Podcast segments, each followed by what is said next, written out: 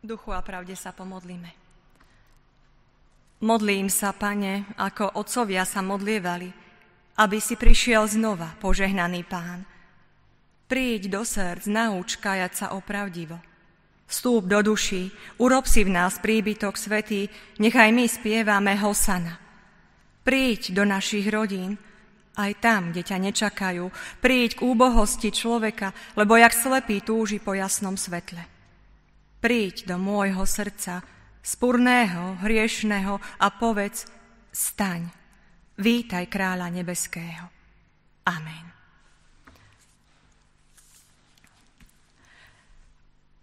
Bratia a sestry, z chýb, ktoré sme v živote urobili, je dobré sa poučiť a viac ich už neopakovať. A dnešný kázňový text totiž nám odhaluje jednu chybu Ježišových nasledovníkov – a bola by som rada, keby sme ju ani my neopakovali, aby sme sa z tej chyby poučili. Prečítame si teraz Božie slovo z Evanielia podľa Lukáša v 19. kapitole, kde v 28. až 42. verši čítame tieto slova. Keď to povedal, išiel vopred, poberajúca do Jeruzalema. Ako sa priblížil k Betfage a k Betánii, vrchu pomenovanému Olivovi, poslal dvoch učeníkov a povedal, choďte do dediny, ktorá je naproti. Keď vôjdete do nej, nájdete osliadko priviazané, na ktorom nikdy nikto nesedel. Odviažte ho a privete. Ak, vás, ak sa vás niekto spýta, prečo ho odvezujete, tak poviete, pán ho potrebuje. I odišli tí, čo boli poslaní a našli všetko, ako im povedal. Keď odvezovali osliadko, povedal im jeho majiteľ, čo odvezujete to osliadko? Odpovedali, pán ho potrebuje. Priviedli ho k Ježišovi, položili svoje rúcha na osliadko a posadili na Ježiša. Ako šiel, prestierali svoje plášte po ceste, keď sa však už blížil k úsvahu olivového vrchu, celé množstvo učeníkov začalo radostne, mohutným hlasom chváliť Boha za všetky mocné činy, ktoré videli a volali – Požehnaný, ktorý prichádza, kráľ mene pánovom, pokoj na nebi, sláva na výsostiach. Ale niektorí farizei zo zástupu mu hovorili, majstre, zakáž to svojim učeníkom. Odpovedal im, hovorím vám, ak títo budú mlčať, kamenie bude kričať. Keď sa priblížil a videl mesto, zaplakal nad ním a riekol, o, keby si v takýto deň poznalo aj ty, čo ti je ku pokoju ale je to teraz skryté pred tvojimi očami. Amen.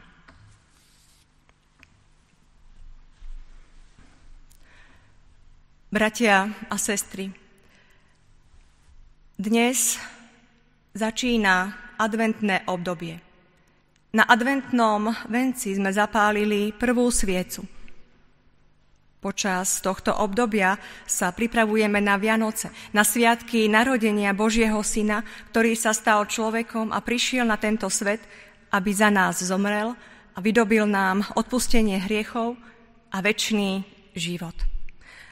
Advente sa pripravujeme aj na druhý príchod Pána Ježiša Krista, o ktorom on sám povedal, buďte pripravení, lebo Syn človeka príde v hodinu, o ktorej sa nenazdáte. Prečítali sme adventný text o tom, ako Ježiš vstupuje do Jeruzalema. Advente si pripomíname, že Ježiš príde znova. Advent nás volá, aby sme boli na príchod Božieho Syna pripravení, aby sme pripravili nielen naše príbytky, ale predovšetkým, aby sme pripravili naše srdcia. Aby sme boli pripravení potrebujeme poznať pána Ježiša Krista. V prečítaných slovách písma svätého vidíme zo, stranu, zo strany zástupu pochopenie a prijatie a na druhej strane jedno veľké nepochopenie, teda pochybenie. Chcem sa spoločne s vami nad tým zamyslieť a hlavne chcem, aby sme sa poučili z tohto dnešného príbehu a robili dobre a správne to, čo robia dobre a správne oni.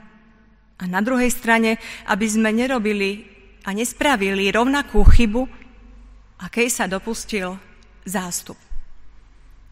Pozrime sa najprv na to pozitívne. Ježiš pôsobil na tejto zemi približne 3 roky. Ľudia si ho samozrejme všímali, sledovali jeho konanie a dospeli aj nejakým záverom. To, ako Ježiša vnímali, ako videli mnohí ľudia, nachádzame aj prečítaných slovách písma svätého. V prvom rade tu vidíme poslušných učeníkov. Bez slova išli a urobili všetko, čo im Ježiš povedal. Ježiš ich požiadal, aby išli po cudzie osliadko a aby ho priviedli. Oprávnene mohli mať vtedy učeníci rôzne výhovorky, ale oni už vedeli, ako majú naložiť so slovom pána Ježiša Krista. Vždy sa oplatilo poslúchnuť ho. Oplatilo sa ho poslúchnuť aj vtedy, keď im to nedávalo veľký zmysel. Dobre si totiž pamätali, že keď mali platiť daň, Ježiš ich vtedy poslal chytiť rybu a pozrieť sa do jej úst a bol tam peniaz. Pamätali si, ako Ježiš povedal malomocným, aby sa šli ukázať kňazom, tí šli a cestou boli uzdravení. A mohli by sme tu uviezť množstvo ďalších príkladov. Učeníci teraz už jasne vedeli, že pána Ježiša poslúchať poslúchnuť sa oplatí. Vieme to aj my? Pán Ježiš chce, aby mu jeho učeníci s jeho príchodom pomohli.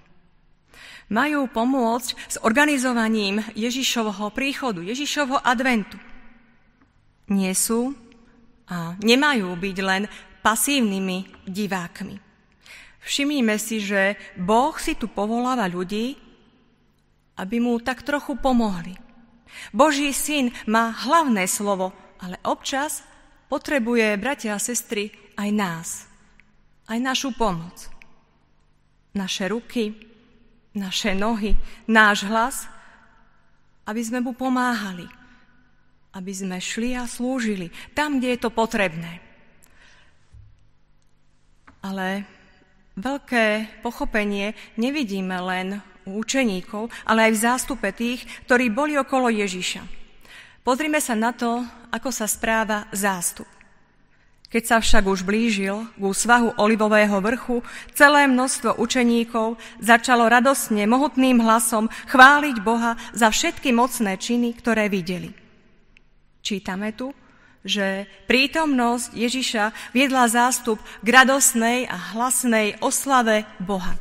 Zástupy ľudí videli Ježišove činy, poznali jeho učenie a tak Boha oslavovali. Tí ľudia to nerobili len tak na oko, len tak trochu, na pol hrdla. Čítame, že oslavovali Boha radostne a hlasno. Evangelista zaznamenáva ich slova čítame, volali požehnaný, ktorý prichádza, kráľ v mene pánovom, pokoj na nebi, sláva na výsostiach. Správne nazývali Ježiša, že je požehnaným kráľom. Poznali, že on prichádza mene Božom, mene hospodinovom. A to je určite veľmi dôležité a správne poznanie. Tiež tu vidíme, ako vyznávajú to, čo voľa kedy zvestovali anieli pastierom. Vedeli, že prichádza kráľ, že prichádza kráľ slávy a pokoja. Oni pochopili, že Ježiš prináša pokoj. Vidíme však aj farizejov a ich konanie, ich aktivitu. Oni prichádzajú k Ježišovi a hovoria, majstre, zakáž to svojim učeníkom. Odpovedal im, hovorím vám, ak títo budú mlčať, kamenie bude kričať. Farizeji prichádzajú a žiadajú Ježiša, aby ľudí umlčal, pretože ho chvália, pretože mu privolávajú a prevolávajú na slávu, ktorá patrí jedine Bohu. Ale Ježiš potvrdzuje, že títo ľudia konajú dobre, že konajú správne, že v ňom spoznali toho, ktorý jediný je hoden najvyššej cti a chvály. Áno, oni to vedeli, oni to cítili, oni to spoznali a pochopili a právom ho tak oslavujú. Správne v ňom videli a spoznali kráľa. Chceli mu slúžiť. V tom, bratia a sestry, nasledujme ich príklad. Bratia a sestry, evangelista Lukáš nám tu ukazuje, že učeníci a zástupy správne pochopili dve veci. Pochopili, že je dobré poslúchnuť pána Ježiša. Pochopili, že pán Ježiš je hoden chváli. A v tomto ich potrebujeme a verím, že aj chceme napodobňovať aj my my, ktorí kráčame a čakáme na druhý príchod pána Ježiša Krista, ktorý ho nasledujeme, ktorý v neho veríme. Aj my to potrebujeme vedieť, chápať. A nie len chápať, ale aj podľa toho žiť. Pre lepšie pochopenie mi dovolte uviesť príklad. Predstavte si, že riaditeľ veľkej spoločnosti odíde na ročnú dovolenku. Rozdeli úlohy zamestnancom a povie im, že im bude prostredníctvom listov posielať pokyny. O rok sa vráti a zistí, že všetko je v totálnom chaose. Ľudia sa bavia, rozprávajú sa, užívajú si, nikto nič nerobí a firma je v rozklade. Riaditeľ si teda zavolá zamestnancov a pýta sa ich, či dostávali jeho listy inštrukciami, či ich aj čítali. A oni povedia, dostávali. Povedia, že si ich všetci dokonca aj skopírovali. A každý má dokonca niekoľko kópií všetkých inštrukcií. Majú ich tiež v elektronickej podobe, mobiloch aj v počítačoch.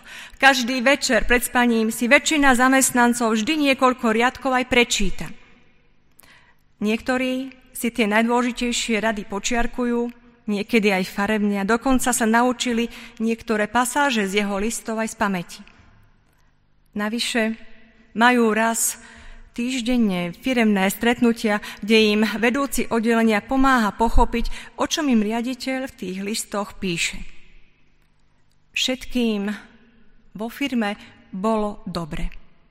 Veľmi si to užívali, Tešili sa na príchod riaditeľa, na to, že dostanú veľkú odmenu a že bude lepšie ako predtým. Po takomto vysvetlení sa riaditeľ neveriacky pýta, či poslúchli tie jeho inštrukcie. A oni povedia, poslúchli? Nie. My sme si ich dobre a verne a často čítali Učili sme sa ich. Bratia a sestry, Božie slovo nás volá, buďte však činiteľmi slova a nie len poslucháčmi, ktorí oklamávajú sami seba. Nestačí totiž len Božie slovo poznať. Nestačí len poznať Božie inštrukcie. Čo z toho, keby si učeníci iba boli vypočuli príkaz pána Ježiša priviesť osliadko a osliadko by nepriviedli?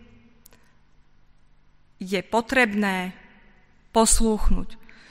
Áno, musíme si to slovo vypočuť, čítať. Musíme premýšľať, čo to znamená pre nás, pre naše životy. Ale tuto nemá končiť musíme tiež poslúchnuť. Čítajme teda Božie slovo a prosme o silu žiť to, čo čítame. A tak, keď očakávame pána Ježiša, očakávajme ho s tým, že budeme pánovi Ježišovi poslušní a že ho budeme a chceme oslavovať.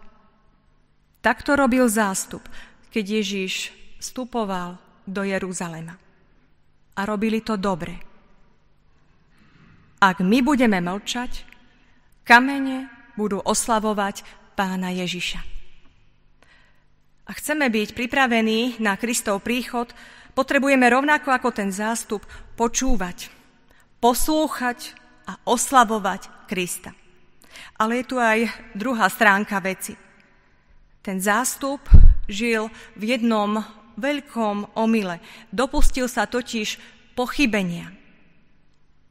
A Ježiša to dohnalo až k plaču. Čítame, keď sa priblížil a videl mesto, zaplakal nad ním a riekol, o, keby si v takýto deň poznalo aj ty, čo ti je k upokoju. Ale je to teraz skryté pred tvojimi očami. Pýtame sa, o čom tu Ježiš hovorí? V čom bol ten veľký omyl zástupu?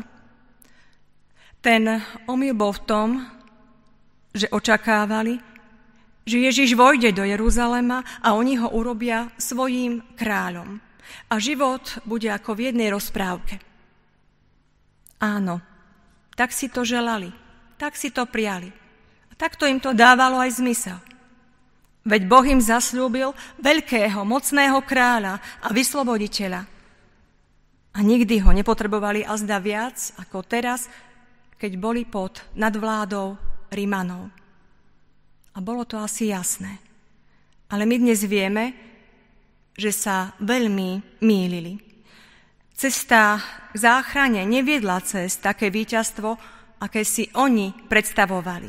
Cesta k záchrane viedla cesto, že Ježiša zatkli, mučili, byli, bičovali, posmievali sa mu a nechali ho zomrieť hroznou smrťou na kríži.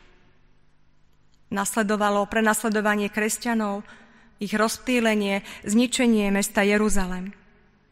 Ježíš toto vedel. Ježíš toto videl, ale oni to nevideli a nevedeli. Preto plakal.